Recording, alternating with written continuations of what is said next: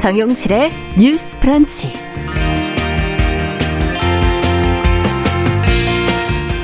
안녕하십니까 정용실입니다. 연휴에 가족들과 모여서 어떤 얘기들을 나누셨습니까? 이번 설에는 뭐 정치 얘기뿐 아니라 급격한 난방비 인상 문제도 화두였다고 하던데요. 요즘 인상은 어쩔 수는 없고 더 올릴 수도 있다는 또 정부의 태도가 좀 답답하기도 하실 겁니다. 자, 이런 와중에 취약계층을 위한 난방비 지원도 잘 되지 않고 있다고 해서 걱정이 큰데요. 자, 서민의 부담을 줄이기 위해서 정부가 무엇을 고민해야 할지 같이 한번 생각해 보겠습니다. 네, 지난해 연말을 달군 드라마 재벌집 막내 아들을 보신 분들이라면 인생 2회차로 승승장구하는 주인공에게 한 번쯤 감정이입을 해보셨을 겁니다.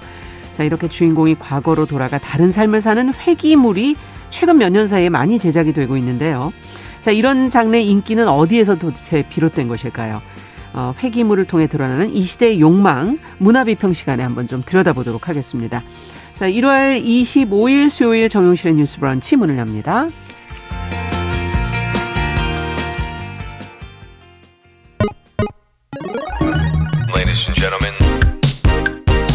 새로운 시각으로 세상을 봅니다. 정용실의 뉴스 브런치 뉴스픽.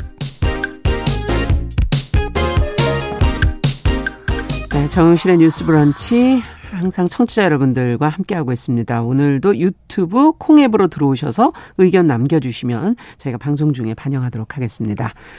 자, 뉴스픽으로 저희는 시작을 해보죠. 전혜원 우석대 개공 교수님 어서 오십시오. 안녕하세요. 전예현입니다. 네, 조으론 변호사님 어서 오십시오. 네, 안녕하세요. 조으론 변호사입니다. 자, 앞서 이제 난방비 얘기를 꺼냈습니다. 올 설에 많이들, 어, 너희는 얼마나 나왔니? 이러면 서로 많이 얘기를 주고받으셨다고 하는데, 어, 설 밥상머리에서도 평소와 달리 많이들 얘기하신 이, 이 내용 어떻게 지금 보도가 나오고 있는지 또 정부와 여당에서는 어떤 대책들을 좀 뭐 생각하고 있는지 먼저 조 변호사님께서 좀 정리를 해주시겠어요? 네, 최근 난방비 청구서를 보고 놀라신 분들이 정말 많으실 텐데요. 이제 네. 언론 보도에 따르면 서울 양천구 신정동의 30평대 아파트에 사는 이 씨 같은 경우에는 1월달 관리비 명세서를 받아들이고 굉장히 놀랐다고 합니다. 음. 12월에는 36만 6,800원이었던 관리비가 1월 달에 54만 원이 넘게 나와서 아, 거의 뭐 두 배 가깝게 나왔네요. 그렇죠. 그런데 네. 수도 전기 사용량이 지난달과 별 차이가 없었던 점을 고려하면 이 인상분이 대부분 난방비였다라는 음. 거죠.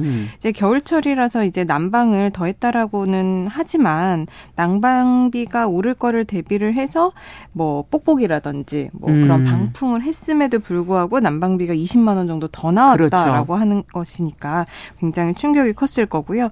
이번에 설 연휴 때도 그 시민들이 모인 자리에서는 누가 먼저랄 것도 없이 난방비 폭탄 얘기에 대해서 굉장히 음. 화제가 되었다라고 합니다. 네, 난방비가 오른 것은 지금 오늘 어제 너무 춥죠. 이런 기록적인 한파도 원인이 있겠지만은 네. 이 도시가스 요금에 연동되는 도시가스의 원료인 액화 천연가스, 아. 그러니까 LNG 수입 가격이 크게 올랐기 때문인데요. 예. 이게 오른 이유가 러시아와 우크라이나 전쟁이 지금 1년이 넘도록 지속되고 그렇죠. 있는 경향을 보이고 있습니다. 네. 그래서 이제 재작년 12월 톤당 892달러 수준이었던 이 국제 LNG 가격이 1년 만에 40%나 아. 뛰어 올랐고요 가격이 그리고 LNG 가격이 오르면서 지난해 도시가스 요금도 네 차례에 걸쳐서 30% 넘게 올랐습니다. 음. 이제 문제는 이제 가스 요금이 더 오를 수 있다라는 것인데요. 누적 적자가 9조 원에 달하는 한국가스공사 경영 악화 해소를 위해서 정부 입장에서는 이제 올릴 수밖에 없는 상황이라고 음. 설명을 하고 있습니다.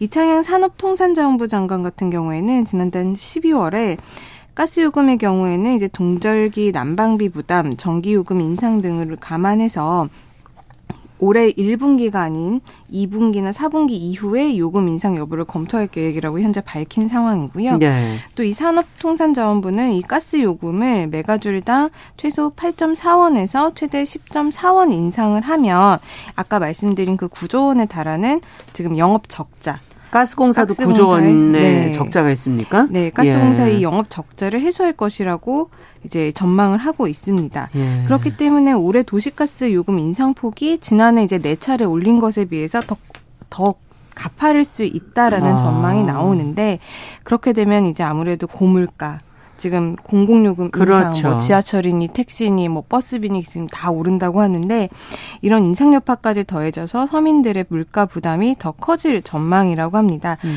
이러다 보니 정치권에서는 이 부분에 대해서 다루고 있는데요. 더불어민주당 같은 경우에는 정부가 이렇게 요금이 오르는데도 음. 불구하고 뚜렷한 대책이 없는 것이 문제다라는 입장이고 그러면서 이제 취약계층을 위한 재난 예비비를 편성을 해서 30조 원 가량의 이제 추경을 대응책으로 음. 제시를 하고 있는 상황입니다. 그런데 이제 국민의힘 같은 경우에는 이 난방비 관련해서 민주당이 이것을 정쟁화한다면서 반박을 하고 있는데 네. 그 이유로는 이제 문재인 정부 때 가스값이 두세 배 올랐음에도 불구하고 요금은 13%만 올려서 음. 현 정권이 현 정부가 부담을 떠안게 됐다라고 지금 반박을 하고 있는 상황이고요. 네. 또 탈원전 정책에도 책임이 있다라고 반박을 하고 있습니다. 그러면서도 이제 난방비 폭등 같은 경우에는 전 세계적 문제라면서 취약계층을 위한 대책은 마련하겠다고 하고 있는 입장입니다. 네. 구체적인 취약계층의 어떤 대책은 나오지 않은 모양이네요. 아직까지는. 자, 어쨌든 어 지금 가스공사, 한국전력 이런 것들이 또 다른 요금으로 연결되는 것도 있어서 어, 고물가는 계속 이어지지 않을까 걱정스러운데 지금 국민의힘의 반응을 보니까 여당에서는 전 정부가 어, 전 정부가 문제를 이렇게 떠넘긴 것이다라고 지금 어, 얘기를 하고 있습니다. 이 부분은 어떻게 보십니까? 어, 물론 지금 LNG 수입 가격 폭등한 거 그리고 도시가스 요금에 연동되는 부분은 음. 러시아의 우크라이나 침공 자체가 영향이 크기 때문에 그렇죠. 전 세계적 영향인 것은 맞습니다. 그런데 우리가 국제 상황이나 정책이 갑자기 뭐 효과를 내기 어렵다 하더라도 음. 집권 여당이 자꾸 이 문제를 전 정부 탓을 하면 음. 국민은 도대체 누구를 믿어야 됩니까? 그렇죠. 그러니까 집권 여당이라는 것은 원인을 잘 분석을 해서 대안을 내라고 집권 여당인 것이지 네. 전 정부 탓을 하는 것은 이미 선거가 끝난 지 한참 지났고 대선도 끝났고 음. 지방선거에서도 국민의힘이 이겼습니다. 그러니까 음. 국민들은 이제 국민의힘이 집권 여당답게 음. 서민의 문제를 주도적으로 풀어가는 모습을 원하지 네. 이런 것이야말로 오히려 더 정쟁을 키운다라는 생각이 들고요. 또 하나는 집권 여당이 사실은 지금 이제 전당대회 문제를 우리가 얘기를 해볼 텐데 네. 사실은 전당대회는 집안 내부 문제인 것이고요. 그렇죠. 지금 당적이 없는 어린아이들도 당장 이 난방비 문제로 인해서 영향을 받을 수가 있잖아요. 네. 제가 난방비 소식 들으니까 대부분의 많은 분들이 아유 어린이 집 어떡하나 얘기부터 하시더라고요. 아. 그리고 아기 키우는 집들은 난방비를 줄이기가 너무 어렵다. 그러네요. 난방을 어떻게 절약할 수 있는 방법이 참 마땅치가 않고 아이 때문에 노약자나 환자가 있는 집들도 마찬가지입니다. 음. 음. 그래서 이 부분을 자꾸 전정 얘기를 하는 것보다는 말씀해 주셨듯이 취약계층에 네. 대한 대책부터 좀 빨리 마련하도록 여당의 리더십을 발현해야 된다 저는 이렇게 생각이 드네요. 네. 그렇다면 지금 어뭐 2분기에 앞서도 좀 더 올릴 수도 있다 하는 그런 어 뉘앙스로 얘기를 해 주셔서 계속 그럼 이렇게 올라가는 거를 견뎌내야 되는 것인지 이 부분에 대해서도 정부가 어떤 정책 결단, 정책적인 결단도 좀 필요한 거 아닌가 하는 생각도 들고요. 어떻게 보십니까? 일단 음. 지금 가스공사 같은 경우에는 제가 말씀드렸듯이 누적 적자가 지금 9조 원에 달하고 있습니다. 예. 그렇게 본다면 요금 인상이 어느 정도는 수용할 수밖에 없는 상황이라는 거죠.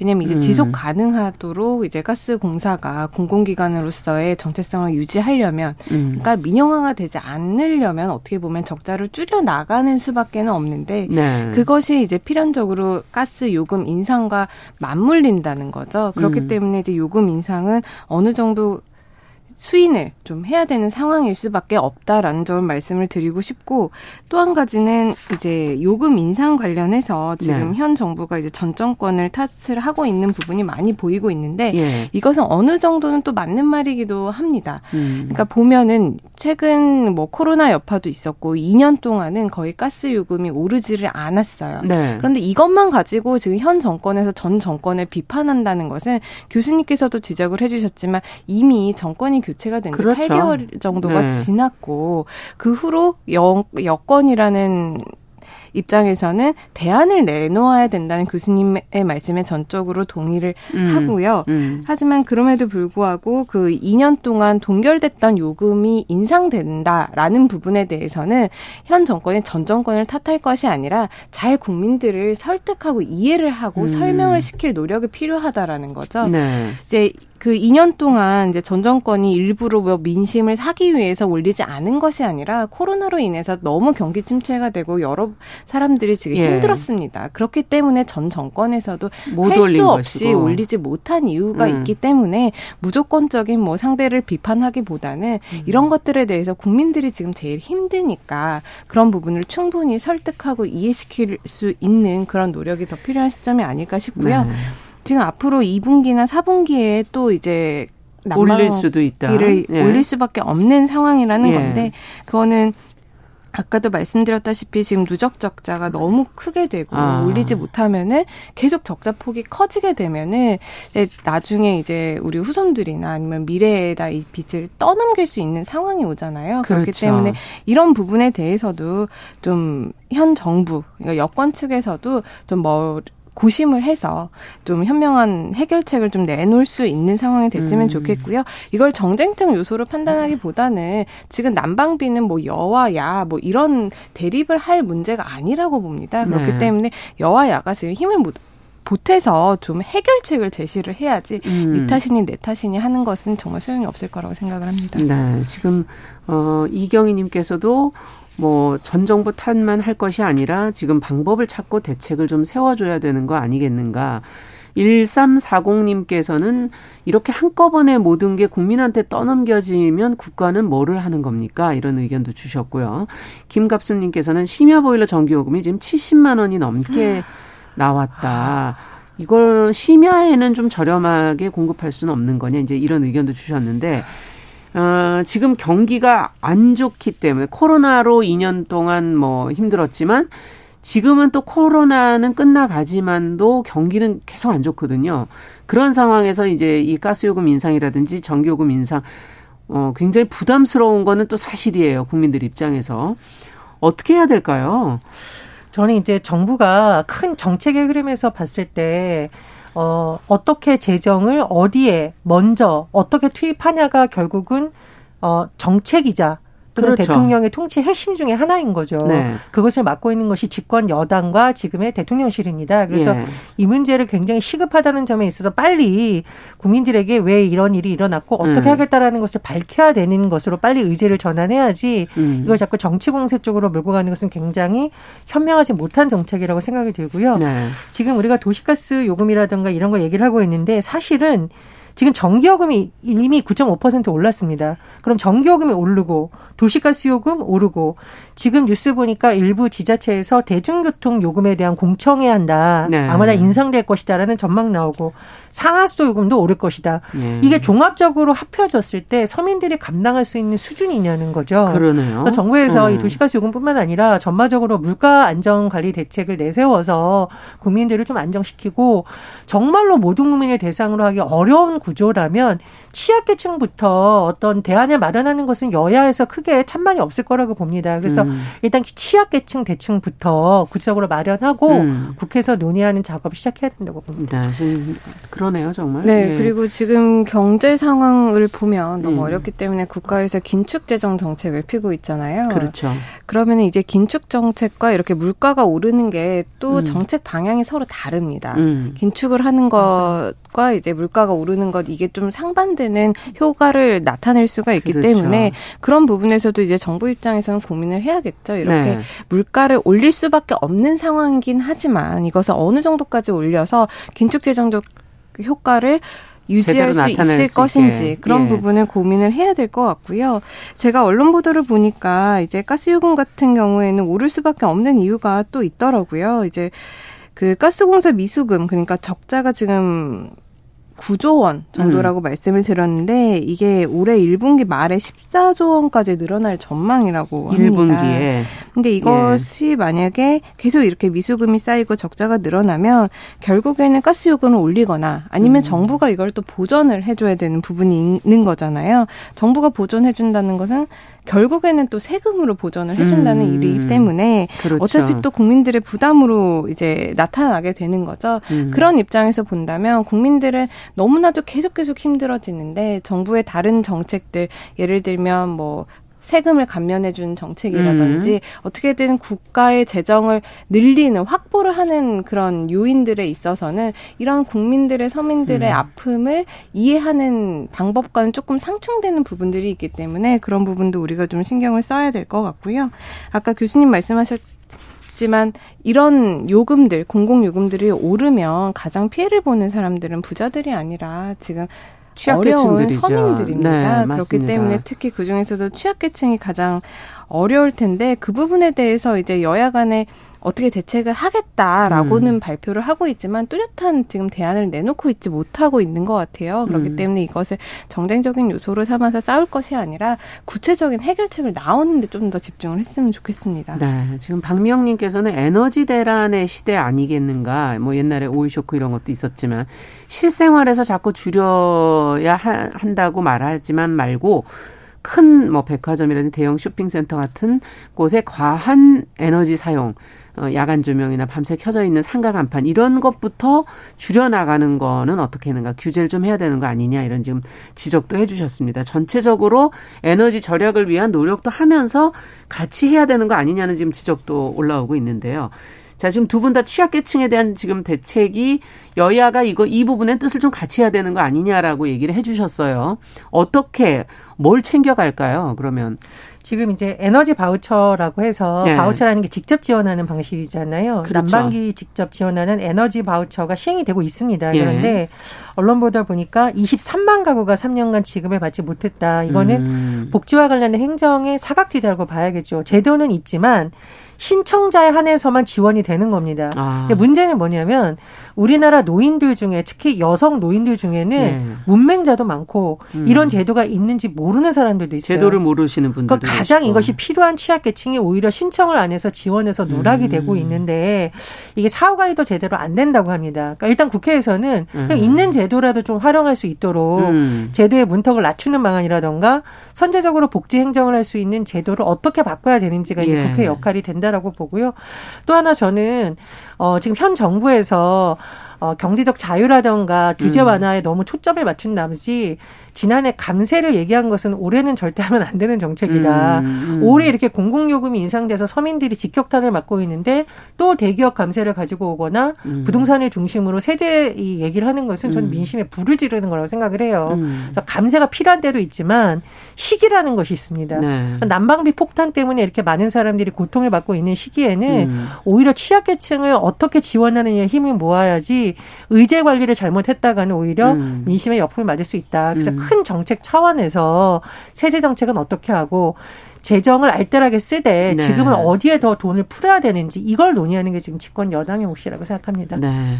감세보다는 일단 어떻게 세제를 잘 알뜰하게 쓸 것인가 그리고 있는 제도인 에너지 바우처를 실제적으로 어 사각지대 생기지 않도록 어떻게 하면 할 것이 제대로 활용할 수 있는지를 국회 차원이라든지 정부 차원에서 좀 어 모색해 보는 것이 필요하지 않겠나라는 지적을 해 주셨어요. 어떻게 보세요? 네, 국회 차원에서도 그 음. 부분에 대한 모색을 조금 더 집중할 필요성이 있다라고 음. 생각을 하는데요. 그 취약계층 에너지 바우처라는 제도가 네. 이게 법률이 있는 것이 아니라 그 도시가스 관련한 약 관에 규정이 되어 아, 있습니다. 네. 이 규정의 의무 규정도 아니고 이제 할 수 있다라는 그런 재량적인 규정으로 하고 있다 그러면 보니까 지자체별로 할 수도 있고 안 할 수도 있는 겁니까? 신청하는 사람에 대해서 아. 이제 뭐 할 수 있다라는 정도로만 규정이 돼 있는 것이고 네. 그렇게 본다면 이게 강제력이 없는 것이죠. 근데 우리나라 복지 시스템이 어느 정도 그래도 꽤 잘 구축이 되어 있어요. 음. 지금 뭐 기초수급자라든지 뭐 차상위 계층이라든지 그렇죠. 이런 부분에 대한 현황 파악도 되어 있고 또 지자체에서는 뭐 발굴하는 그런 사업들도 하고 있어서 음. 이제 의지가 있으면 어느 정도 할 수 있는 상황인데 그런 네트워크를 충분히 이용을 하고 음. 기존에 있는 자료들을 충분히 우리가 검토 보고를 해서 이런 부분에 대한 사각 제도를 없애려는 데 노력을 하는 것이 더 네. 중요할 것이고요. 만약에 이런 것이 약관에만 규정이 돼 있어서 그런 부분에 대한 의무 가 없다, 음. 강제력이 없다라고 한다면 그런 부분을 조금 상위 법이나 음. 법령으로 음. 올려서 또 이제 할 수 있는 어느 정도의 의무와 있잖아요. 책임을 그렇게 네. 만들어라. 네, 네, 법령상의 그런 의무를 규정을 하면 그런 음. 부분이 어느 정도 개선이 될 수가 있기 때문에 그런 부분도 이제 국회에서 논의를 할 필요성이 그러네요. 있다라고 생각을 하고요.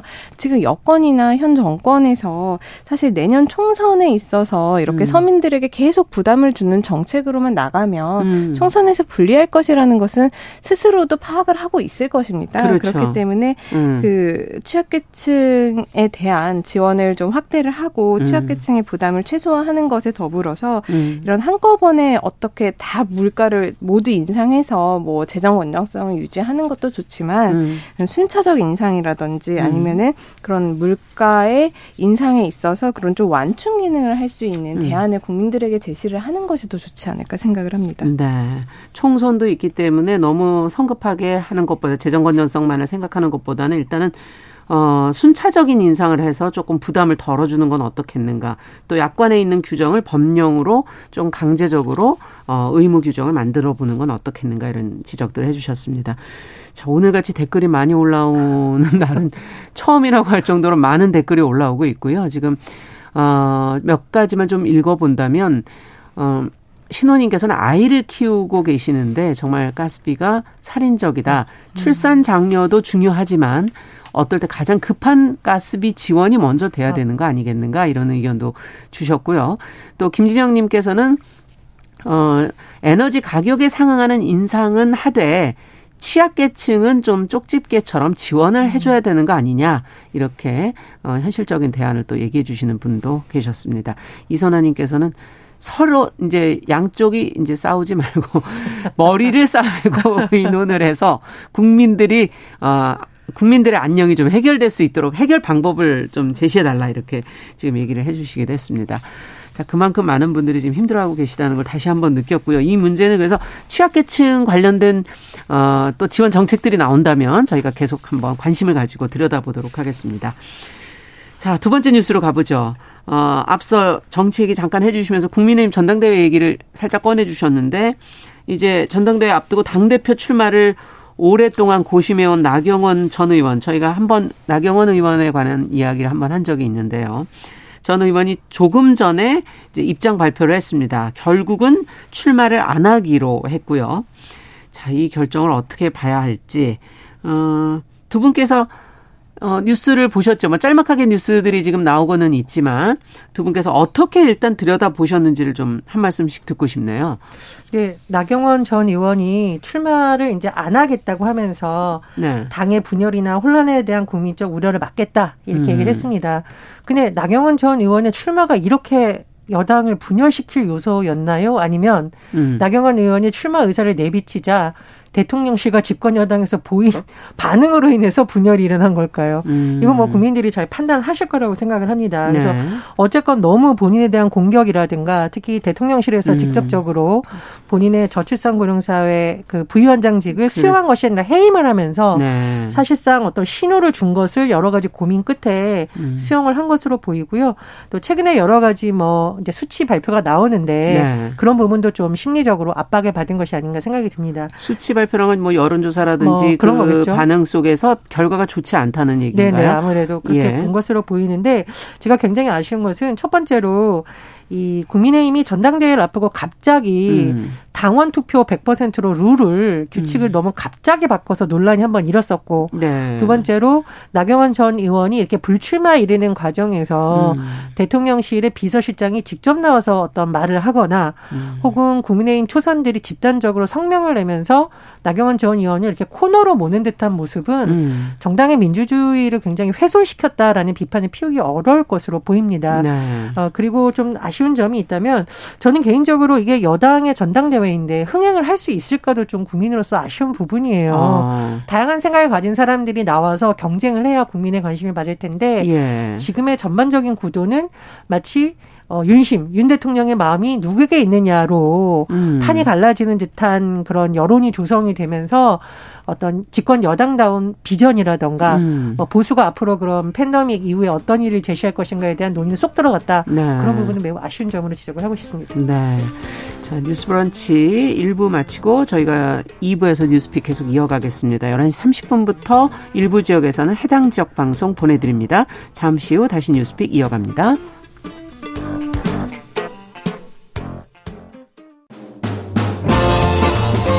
여러분은 지금 KBS 1라디오 정용실의 뉴스 브런치와 함께하고 계십니다. 네, 정용실의 뉴스 브런치 뉴스픽 어, 국민의힘 나경원 전 의원의 전당대회 출마 아, 불출마 선언 관련된 이야기 저희가 나누고 있습니다. 지금 전혜연 평론가께서 전혜연 교수께서 먼저 얘기를 해 주셨고 아쉬운 부분이 많다 하면서 몇 가지 지적을 해 주셨어요. 어, 정당 민주주의의 훼손의 문제라든가 과연 이것이 국민적 흥행이 되겠는가 하는 그런 지적들을 해 주셨는데.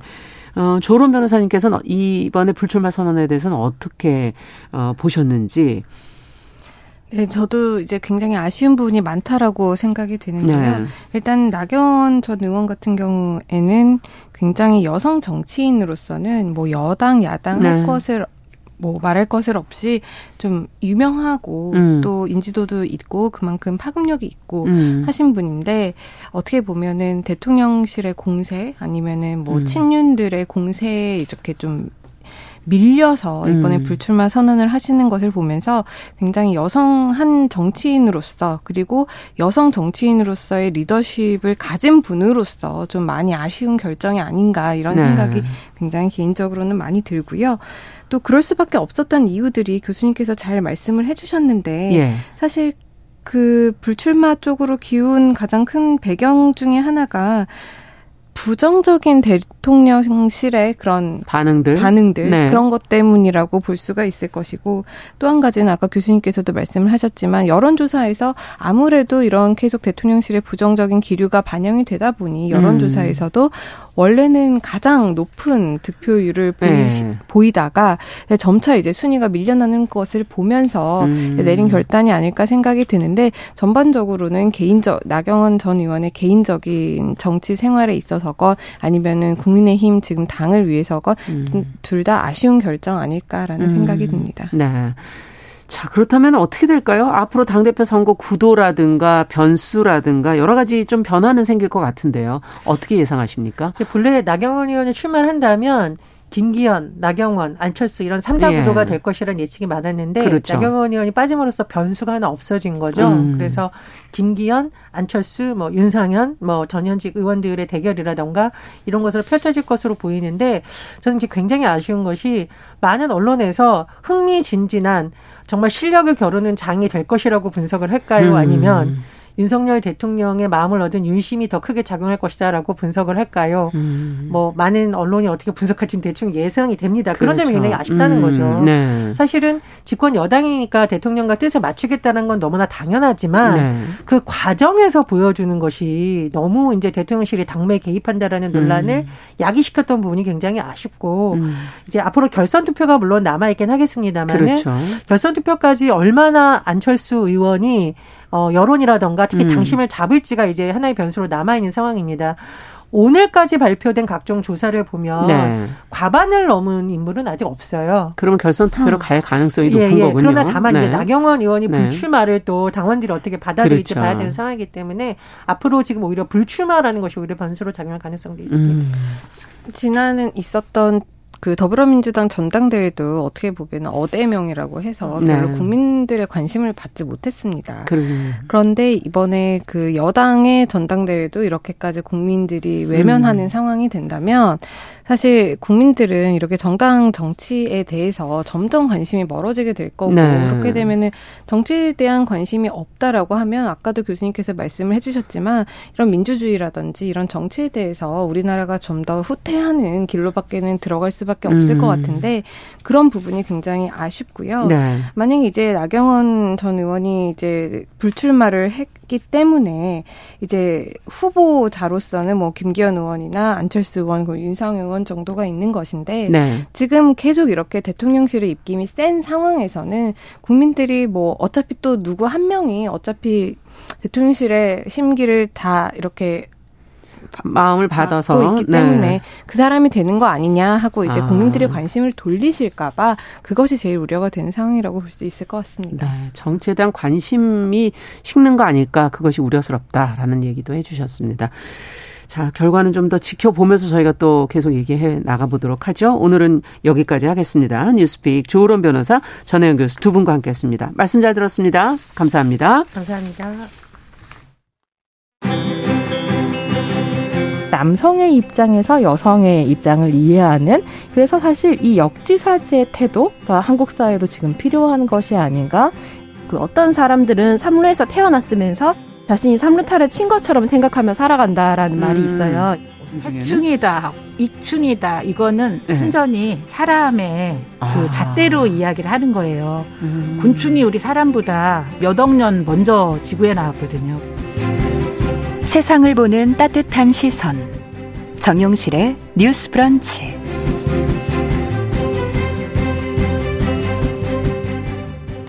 네, 정용실의 뉴스 브런치 듣고 계신 지금 시각 11시 35분 넘어서고 있습니다.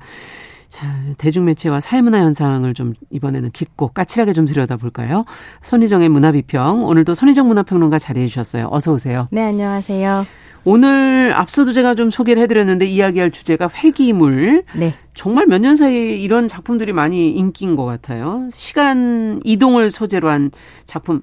예전을 따지고 보면 영화도 아주 오래전부터 있긴 했구나 이런 생각 들기는 하는데. 네. 어, 예전에는 주로 time slip, 뭐 time leap 이렇게 표현을 했는데 요즘에는 회귀물이라고 표현을 해요. 네. 음. 어떻게 차이가 나는지 뭐 각자의 개념들을 조금 더 찬찬히 설명을 드리면 좋을 것 같은데요. 네. 회기물은 기본적으로 어떤 내용이냐면 주인공이 시간을 거슬러 올라서 과거로 회귀한다, 음. 돌아간다 음. 이런 이야기 구조를 가진 장르인데요. 말씀하신 것처럼 생각을 해보면 시간을 다루는 이야기는 많았어요. 아주 옛날부터 있었습니다. 네. 뭐 근대적인 영화가 아니라고 하더라도 예컨대 뭐 신선 노름에 도끼자로 썩는 줄 모른다 뭐 이런 류의 이야기도 있잖아요. 그렇죠. 나무를 하러 간 나무꾼이 음. 뭐 신선을 바둑 두는 걸 보다가 네. 뭐 날이 져가지고 내려왔더니 도끼자루가 썩었더라 뭐 이런 음. 이야기인데요. 요런 옛날 이야기에서 어떤 이제 비일상적인 시간이라고 하는 건 말하자면 신의 영역에 있는 신선의 아. 영역에 있는 어떤 것이었던 거죠. 그렇죠. 네, 그래서 음. 뭐 어떻게 보면 시간이라고 하는 것 자체가 우리가 이제 이해하기 어렵고 음. 통제하기 어려운 어떤 것이다라고 하는 이제 생각 같은 것들이 반영이 되어 있었을 텐데요. 음. 이게 이제 계 몽의 시대, 과학의 시대인 근대로 오게 되면 타임머신과 같은 상상력과 음. 만나게 됩니다. 맞아요. 시간을 정복하고 컨트롤하려는 어떤 과학의 야망이 담긴 아. 대중서사 가 타임머신이기도 했을 텐데요. 물론 작가 같은 경우는 이 타임머신을 통해서 당시 시대상을 비판하고 싶었던 네. 그런 목적도 있었지만 시간을 다루는 태도라고 하는 건 음. 이런 과학적 태도가 있었던 셈인 거죠. 음. 그래서 그러면서 이제 시간이 상대적일 수도 있다는 이해가 생기면서 이런 아이디어 자체가 대중문화 컨텐츠에서 다양하게 변주가 되기 시작을 하는데요. 네. 뭐 가장 우리가 쉽게 떠올릴 수 있는 게 87년의 헐리우드 영화인 백투더 퓨처 시리즈 너무 유명하죠.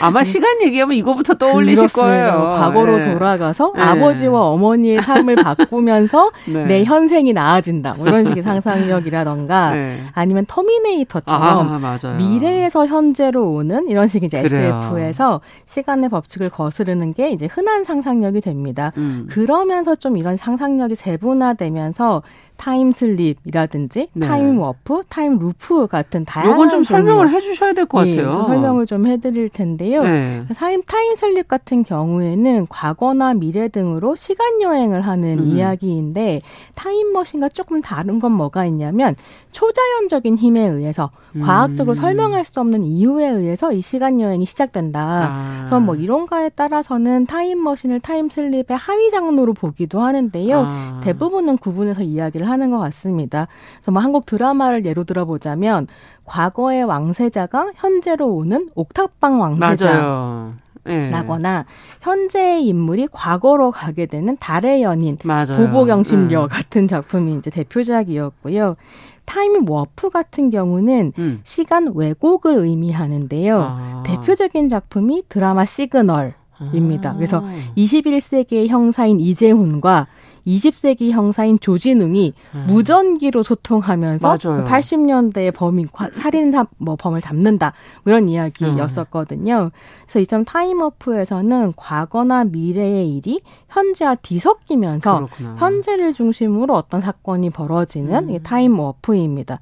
time loop라는 장르도 있는데요. 네. 이게 이제 등장인물이 계속 똑같은 날, 똑같은 상황을 반복해서 사는 것이 time 아. loop입니다. loop 속에 갇혀버린 계속 주인공. 돌아가고 또 돌아가고 그, 네. 뭐 어, 평생 한 여자 한 남자가 왜 여자 기억을 못해서 50번인가 뭐 계속 똑같이 사는 그런 네, 거랑 비슷한 그런 식의 이제 예. 이야기인 건데요. 아. 제일 유명한 건 아무래도 빌 머레이, 앤디 맥도웰 주연의 1993년작인 아. 사랑의 블랙홀 아. 라는 작품 이 굉장히 예, 유명하고요. 이게 이제 아주 못된 남자 주인공이 계속 똑같은 하루를 반복해서 살면서 네. 뭔가 이제 사랑과 일상의 소중함을 음. 깨닫고 이기심을 버리고 선량한 인간이 된다. 네. 그러니까 어떻게 보면 90년대까지는 time, 그러니까 시간을 뒤트는 이야기의 아. 핵심은 더 좋은 사람이 되기 위해 하나의 장치네요. 네, 교훈을 얻는 어. 이런 장치였다고 볼 수 있겠습니다. 음. 근데 회귀물은 어떤 이제 내용이냐면 time slip물의 하위 장르로 볼 수도 아. 있을 텐데요. 차이점은 뭐냐면 네. 명백하게 과거로만 간다. 는 점이 특징이고요. 뭐 과거로만. 미래로 갈 수도 있는 게 타임슬립인데 폐기물은 네, 과거로만 간다. 반드시 과거로만 가고 다른 타임슬립물보다 과거를 바꾸고 싶다는 주인공의 욕망이 너무 중요한 아. 장르입니다. 그래서 자기가 꼭 가마, 가야 하는 어떤 이유가 있는 시절로 회귀하는 음. 경향이 강하고 내가 지금 죽었어. 그럼 죽기 전으로 간다든지 네. 내가 지금 굉장히 망한 인생을 살고 있어. 아. 그럼 망하기 직전 어느 시점으로 간다든지 아. 이런 게 되게 중요하고 그렇게 해서 인생 2회차의 기회, 다시 살 기회가 2회차. 주어진다라고 네. 하는 게 굉장히 중요한 설정이고요. 이게 이제 대표적으로 최근에 청취자들께서 보신 드라마인 뭐 어게인 마이 라이프나 음. 재벌집 막내 아들 같은 네. 작품이 요런 회귀물이라고 할 수 있겠습니다. 그렇군요. 지금 이게 회귀물 얘기를 어, 해주시면서 다시 살 기회 2회차 음. 이 얘기를 해주셨어요. 어, 박지현님께서 이생망 세대들한테는 회귀물이 인기가 있을 수밖에 없는 거 아니냐, 뭐 이렇게 네, 좀 얘기를. 올려주시는데. 회귀물의 hot 키워드가 역시 이생망이라고들 아, 하죠. 그렇군요. 네.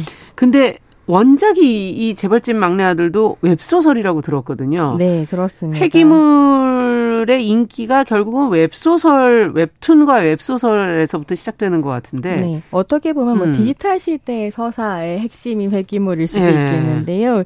이 회귀물 자체가 뭐 2010년대 초반부터 웹소설을 중심으로 엄청난 인기를 누리다가 음. 최근 드라마로 진출을 했고요. 그래서 어게인 마이 라이프의 음. 원작도 이제 웹소설입니다. 아. 근데 재미있는 건 이 웹소설의 회귀물의 경우는 단순히 회귀하기만 하는 게 아니라 빙의하거나 환생하는 등 다양한 방식으로 변주가 좀 아. 되고 있다는 점인데요. 네. 회기는 그냥 과거의 어느 시점으로 돌아가는 거라고 한다면 빙의는 다른 인물의 신체에 주인공이 영원히 들어가면서 아. 회귀한다든지 아니면 이제 이게 빙이고 환생 같은 경우는 주인공이 그냥 다시 태어나서 아. 이야기가 시작되는 이런 식의 이제 이야기들입니다. 워낙 이런 설정이 섞여서 많이 등장을 해서요. 음. 요즘에 온라인에서 글 같은 거 보시면 회빙환이란 말 많이 보셨을 텐데요. 그게 뭔 말이에요? 이게 회귀, 빙의, 환생을 그냥 묶어서 회, 회빙환 장르다라고 아. 이제 부르는 거죠. 조금 더 쉽게 이해를 하도록 설명을 드리자면 어게인 마이 라이프는 단순 회귀물입니다. 음. 이게 이제 이준기 배우가 연기한 검사가 네. 정의롭게 무슨 사건을 해결하다가 불의의 죽음을 당하게 음. 되는데 음. 이 죽음의 원인이 악질 정치인인 조태섭이거든요. 음. 이경영 배우가 연기를 한 캐릭터인데 눈에 딱 들어오시죠. 네. 근데 이게 그 이제 김효우라는 검사가 죽은 걸 억울해하고 있는데 정체를 알 수 없는 존재가 나타나서 조태섭에게 현실에서 지옥이 있다는 걸 보여줄 수 있겠냐, 음. 나한테 약속할 수 있겠냐 이러면서 되살려줍니다. 근데 이 아. 김희우가 그냥 되살아나는 게 아니라 김희우의 재수생 시절로 회귀해서 되살아나고 음. 이미 이 지식을 다 갖고 있는 상태에서. 재수를 하기 때문에 대학을 잘 갔겠네요. 예, 만렙이라고 게임 용어인데요. 네. 레벨이 다 찬 상태에서 이제 아. 능력치를 가지고 다시 인생을 사는 거죠. 어. 이게 이제 회귀물이고요. 재벌집 막내 아들 같은 음. 경우는 마찬가지로 억울한 죽음을 이제 당한 주인공이 그렇죠. 등장을 하는데 순양그룹이라는 재벌가에서 일하던 음. 노동자였던 거죠. 그래서 죽고 난 다음에 어디로 돌아가냐면 이 순양 기업의 막내 손자인 진도준이라는 사람의 음. 몸으로 들어가서 1987년부터 다시 인생을 살거든요. 음. 그러니까 회기물이지만 빙이라고도 할 수 있겠고 그러네요. 네, 환생이라도 음, 할수 할 있는 음. 이런 식의 이제 회기 아. 이야기를 다루는 거죠. 근데 이 이야기를 생각해 보면 이렇게 이상한 음. 서사가 어떻게 등장했을까라고 하면 네. 좀제 생각에도 그렇고 많은 전문가들이 아무래도 게임에서 영향을 받은 서사가 아니겠는가. 아, 게임은 그렇게 잘 돌아가는 게 맞나요? 그러니까 이게 내가 게임을 내 캐릭터를 가지고 게임을 아. 하다가 망하잖아요. 네. 그럼 사실 처음부터 다시 시작할 수 있는 거죠. 아, 내 그렇죠. 캐릭터를 리셋을 해서 하지만 저는 이미 그 게임을 하는 훈련이 되어 있고 만렙이죠. 예, 그 만렙인 상태를 가지고 이제 게임을 아. 다시 시작을 할 수 있기 때문에 그래서 이 생망과 연결되어 있다고 하는 게 지금 내가 아. 살고 있는 이 인생은 다시 리셋으로 돌아갈 수 없지만 게임은 내 돌아갈 게임 캐릭터를 할수 있는 거죠. 그래서 아. 그런 식의 욕망이라고 하는 게 이제 회기물에 들어가 있다라고 볼수 음. 있겠고요. 거기서 또 중요한 건 뭐냐면 회기물은 그냥 얼레벌레 돌아가는 게 아니라 정확한 목표를 가지고 정확한 레벨로 돌아간다는 점입니다. 어, 그래서 또 뭐예요? 더 그러니까 이제 뭐 네. 앞에서 말씀드린 드라마의 주인공들 같은 경우는 억울하게 죽어서 복수를 한다는 목표가 있거나 아. 니면 정의를 구현한다는 목표가 있거나 아. 또뭐 다른 이제 장르 같은 데 보면은 사랑을 쟁취한다는 목표, 능력치를 완전히 고양시킨다는 목표, 음. 아니면 대체 역사를 쓴다. 그러니까 한국이 식민지도 겪고 뭐 이랬는데 네. 그러지 않은 뭐 선진국으로 만들기 만들겠다. 위해서 대체 역사를 쓴다거나 뭐 이런 식의 이제 목표들을 가지고 있고 그렇게 돌아가서 이제 이야기가 진행이 음. 되는 거죠. 재밌네요. 지금 어찌 보면 지금 현 세대들이 많이 하고 있는 게임 속에서 이런 것들을 음. 가져올 수 있구나 이런 생각도 들고. 네. 그러면 재벌집 막내 아들은 어떤 성격의 작품입니까? 그러니까 이 작품 같은 경우는 2017년 2월부터 2018년 1월까지 연재된 음. 동명의 이제 웹소설을 원작으로 하는데요. 원작을 쓴 상경이라는 작가가 음. 이름이 산경인데 얼굴과 실명을 공개하지 않고 있습니다. 아. 그래서 이제 떠도는 소문 같은 걸로는 25년간 대기업에서 수출 업무를 담당 당했었던 경험을 바탕으로 네, 너무 이, 리얼하게 어, 잘 작업을 한 것이 아닌가 이렇게 알려져 있고요. 네. 이 작품 자체가 이제 한국 회귀물에서 뭐 로맨스 판타지라든지 환타지라든지 음. 무협 여러 가지 장르들이 있는데 재벌물이라고 하는 걸 아. 유행시킨 원조에 가까운 작품이라고 평가를 하더라고요. 그렇군요. 근데 이 웹소설에서 등장하는 재벌물들의 특징은 뭐냐면 우리가 보통 드라마 같은 데서 재벌을 다룬다라고 네. 하면 뭐 정경유착을 비판한다든지 있다든지 뭐 이렇게 사회 비판적인 요소가 네. 있잖아요. 근데 웹소설의 재벌물들은 이런 비판이나 뭐 기업의 비리를 고발하는 것에는 사실 거의 관심이 없고 아. 오히려 뭐 부조리하고 부패한 재벌집의 이야기라든가 뭐 정경유착이라든가 음. 이런 것들을 조건으로 잘 활용해서 능력자인 주인공이 떼돈을 버는 것이 음. 사실 셀링 포인트인 것으로 네, 분석이 되고 있습니다. 네. 드라마는 원작하고 조금 이제 달라진 설정을 선보이게 되는데요. 원작과 마찬가지로 복수를 목표로 삼고 있기는 해요. 그래서 이제 윤현우 억울하게 죽었으니까 네, 억울하게 죽었으니까 네. 근데 다시 이제 진도준이라고 하는 어, 이 순양 기업을 세운 회장의 네 번째 아들의 두 번째 아들로 그렇죠. 막내 손자로 태어나서 네. 이 순양을 사고 제 오너 집안을 이제 순양을 쫓아내는 게 이 사람의 복수의 이제 목표인 그렇죠. 거고요. 이걸 위해 이제 달려가게 되는데요. 왜냐하면 나를 죽인 게 누군지가 이제 드라마에서 드러나지 네. 않기 때문이기도 합니다. 그래서 이 인생 2회차인 진도준이 자기가 알고 있는 뭐 음. 뭐 시대적 상황들을 활용해서 결국 순양의 회장 자리에 오른다. 까지가 이제 15화까지 음. 이야기였었고요. 근데 이게 좀 흥미로운 건 뭐냐면 드라마 자체는 순양이 가상의 기업이고 음. 뭐 실존 인물과 아무 상관이 없다고 드라마가 시작할 때마다 자막을 띄우거든요. 그렇죠. 근데 누가 봐도 S그룹을 모델로 삼고 있고요. 네, 맞아요. 모든 게 촘촘하게 연결되어 네. 있어서 네. 이게 좀 저는 여러 가지로 생각이 좀 복잡했는데 이 드라마의 인기와 함께 음. S그룹 창업자의 회고록이 다시 이제 아. 어, 베스트셀러에 올라가기도 하는 네, 그래서 이제 그분을 그리워하며 뭐 저 때는 진짜 재벌이 어, 노블레스 오블리주도 있고 음. 윤리적이었는데라는 말도 안 되는 이제 판타지 음. 같은 것들이 어, 만들어지고 있기도 합니다. 그렇군요. 근데 뭐 어쨌든 이렇게 시간이 뭐 바뀌고 돌아가고 꼬이고 이런 작품들이 예전에도 있었다는 얘기를 해주셨는데 음. 어 지금 뭐 앞서 말씀해주신 시그널, 뭐 라이프 온 마스 이런 작품과 요즘의 회귀물하고는 네. 뭐 어떤 차이가 있는 거예요? 확실히 시간에 대한 상상력도 그 음. 시대적 배경을 이제 반영할 수밖에 없다고 생각이 되는데요. 네. 그러니까 한국에서 이 시간을 뒤트는 어떤 이야기가 많이 등장, 드라마에서 많이 등장하기 시작한 게 2010년대거든요. 그렇죠. 예. 그래서 이때 드라마들은 시간을 되돌리면서 뭐 실패한 연애를 다시 성공적으로 이끈다든지 맞아요. 이런 개인적으로 후회되는 어떤 일을 되돌리고자 한, 하는 뭐 음. 뭐 죽은 형을 되살리고 싶어 한다든지 그렇죠. 이런 이런 식의 이야기들이 많았다고 하면 2010년대 중반이 되면 좀 가슴 아프면서도 음. 아 드라마가 역시 시대를 반영하는구나 라는 음. 생각을 하게 해주는 시간물들이 등장하는데요. 음. 뭐냐면 post 세월호 텍스트들입니다. 아. 이게 이제 시그널 같은 경우에는 2016년에 방영이 됐고 음. 비슷한 시기에 뭐 영화에나 하루 같은 작품들이 맞아요. 있었는데요. 음. 뭐냐면 재난 상황에서 목숨을 잃는 동료나 친구 혹은 음. 이제 시민들을 눈앞에서 보는데 구하지 못했었던 음. 상처가 있는 거죠. 그렇죠. 그래서 시그널도 이 내가 구하지 못한 사람을 다시 음. 구하기 위해서 노력하는 어떤 것들이 과정에서. 반복이 되고요. 하루 같은 영화는 김명민 변요한 주인 주연의 이제 영화였 였는데 김명민의 와이프와 변요한 아 김명민의 딸과 변요한의 와이프가 똑같은 교통사고로 사망해요. 음. 아빠와 남편이 딸과 아내를 구하기 위해 그 하루를 계속 무한 반복하는 얘기거든요. 아. 구할 때까지. 아. 그래서 이런 것들이 이제 어떻게 보면 post 세월호 텍스트였다 당시에 그러네요. 정말 너무 많이 나왔었거든요. 네. 근데 그랬었다면 이제 2018년에 등장했었던 라이프 온 마스 같은 경우는 네. 재밌는데 2018년을 살던 형사가 음. 1980년대에 떨어지면서 음. 또 형사로 다른 삶을 살면서 뭐 살인 사건을 해결하는 이런 이야기인데요. 이 작품이 좀 재미있는 건 뭐냐면 이제 2018년이니까 페미니즘 대중 페미니즘 음. 운동이 이제 활성화되고 네. 그랬던 시기였을 때 이게 2018년의 형사가 2000, 그러니까 1880, 1980년도로 돌아가면 굉장히 그 젠더 간섭성, 성 감수성이 유난히 있는 거죠. 네, 달라지는 거죠. 그래서 예컨대 네. 이제 그 당시에 형사들한테 뭐 스토킹이라고 하는 건 어, 그냥 남자가 사랑하면 나무 열 번 찍는 거지 뭘 네. 그래라고 하는데 이제 2018년의 형사는 아 이거 성범죄다라고 이야기를 하고요. 어. 뭐 같이 일하는 뭐 여자 동료도 이 사람한테는 윤순경인데 어. 다른 형사들한테는 미스윤, 커피 따는 미스윤인 그렇죠. 거죠. 그래서 이런 식의 차이들을 좀 보여주면서 시대 비평을 보여주는 이런 부분도 있었습니다. 네. 근데 이제 재벌집 막내 아들 같은 회기물은 내가 인생 2회차를 산다는 게 너무 음. 중요하고요.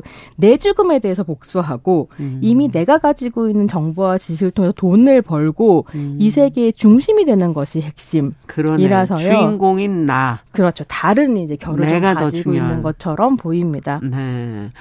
자, 이, 이 회기물의 인기를 들여다보면 이제 결국은 이 시대를, 시대적 반영이 있다고 얘기를 해주셔서 지금 회기물의 인기는 또 지금의 시대를 반영하고 음. 있는 거지 않겠습니까? 네. 대중이 무엇을 욕망하고 있는 것인지. 앞서, 어, 인생 2회차 얘기를 해주셨고, 이생망하고는 뭐, 음. 뭐, 어, 중요한 연관성이 있다는 얘기를 네. 해주셨는데. 어떻게 들여다봐야 될까요? 그 또 하나 음. 이제 이 회기물에 대해 붙는 설명하는 말이 뭐가 있냐면 코인 서사 이런 말이 있거든요. 말입니까? 그러니까 서사 자체가 욕망이라는 말이 있는데요. 네. 전문가들은 회기물에서 볼 수 있는 게 이게 계층 이동 사다리가 끊어진 현실에서 아. 무리 노력해도 흑수저가 금수저가 될 수 없는 그렇죠. 상황이라는 거죠. 어. 그래서 이 청년 세대가 내 인생을 리셋하고 싶다라고 하는 욕망이 아. 드러나는. 그래서 어떻게 보면 회기물이 인기를 끌기 시작했던 시점이 헬조선 리셋 죽창을 들자라고 얘기하던 그 아. 그 2015년 16년 그렇죠. 이즈음인 거거든요. 그래서 이게 회기물에 대한 열광이 이런 이제 사회적인 현실과 맞물려 음. 있다라는 음. 거고요.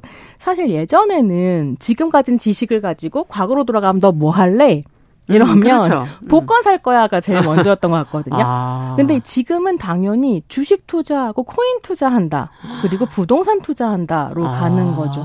그래서 재벌집 막내 아들 같은 경우도 이 진도준이라는 말하자면 꼬마가 어떻게 20대 초반에 순양을 먹을 수 있게 되느냐 하면 아. 20년 후에 분당이 얼마나 가격이 뛸지 아니면 IMF 직전에 어떻게 주가가 폭락할지 이런 걸 알고 있기 때문에 결국은 아. 부동산과 주식 투자 다양한 투자들을 통해서 돈을 벌어서 사실은 그 안에 그럼 네. 결국은 경제적인 욕망 굉장히 큰 거네요. 굉장히 크게 이제 따라 네. 있다고 할 수 있겠고요. 그리고 어떻게 보면 서민이 재벌이 되는 이야기라고 하기 때문에 어떤 계층 상승의 욕망 같은 걸 담고 있다고 할 수도 있겠지만 아. 기본적으로는 서민이 그냥 재벌로 사는 이야기이기도 하거든요. 그러네요. 그래서 이 재벌의 삶을 비판하는 듯 보여주지만 한편으로는 내가 그 안에 들어가고 싶다라고 그렇죠. 하는 이제 동일 씨 같은 아. 것들도 만들어내고 있는 부분들이 있습니다. 네, 참 재밌네요. 자, 근데 드라마 재벌집 막내 아들이 오히려 이생만 키워드를 비판적으로 보고 있다는 또 그런 지적도 있는데. 네, 이게 좀 재미있는데요. 뭐 아까 15화까지가 원작을 잘 이제 뭐 따라가고 있는 부분이 있었다면 예. 16화가 완전히 원작과 달라지면서 어. 평가가 매우 분분했습니다. 그래서 15, 그러니까 원작 같은 경우는 진도준으로서 평생 잘 산다. 가 끝이었는데 네. 드라마는 이게 16화에서 코마에 빠져있던 윤현우가 눈을 뜬다. 그래서 아. 이게 진도준의 삶을 살았던 게 빙의인지 환생인지 그게 이제 또 아니면 윤도준의 그냥 일장 춘몽이었는지가 되게 좀 모호한 상태로 아. 되어 있고 결과적으로는 그렇게 눈을 뜬 윤현우가 자신이 가지고 있는 이 현실에서 가지고 있는 어떤 증거나 아. 지식 그리고 더불어서 자기의 잘못 과오를 바로 잡으면서 사실은 이제 그 재벌가를 벌하는 이런 음. 이야기로 넘어가 복수를 완수하는 이런 얘기로 가거든요. 그렇군요. 재미있는 건 그래서 원작과 다른 점은 내가 가진 지식을 가지고 과거로 돌아가서 주식 투자 잘 해가지고 복수하고 성공한다. 가 아니라, 아니라 네. 결국은 내가 지금 살면서 잘못했던 일을 반성함으로써 복수를 완수할 수 있다라는 네. 이야기로 가면서 조금 더 현실적이네요. 네, 이게 좀 달라졌고 네. 그래서 그러니까 어떻게 보면 웹소설에서는 이 재벌이 되고자 하는 욕망을 끝까지 밀어붙일 수 있었다면 아직 케이블이나 공중파는 음. 그렇게까지는 이제 말하자면 파렴치하게는 못하다. 못한다라는 평가가 네. 나오기도 했었습니다. 자 정리를 좀 해주시죠. 네, 그래서 사실 이게 코인 서사라고 음. 하는 건 음. 청년 세대의 좌절을 먹고 자라는 이야기인 거죠. 음. 코인 시장이 그렇게 성장했듯이 네. 그렇다면 우리가 해야 될 것은 무엇일까 묻지 않을 수 없습니다. 네. 자, 오늘 손희정의 문화비평 최근 몇 년 사이 크게 인기 끌고 있는 회기물에 관한 이야기, 대중의 욕망까지 같이 들여다봤습니다. 손희정 문화평론가와 함께했습니다. 말씀 잘 들었습니다. 네, 감사합니다. 자, 정용실의 뉴스 브런치 수요일 순서도 같이 인사드립니다. 저는 내일 다시 뵙겠습니다. 안녕히 계십시오.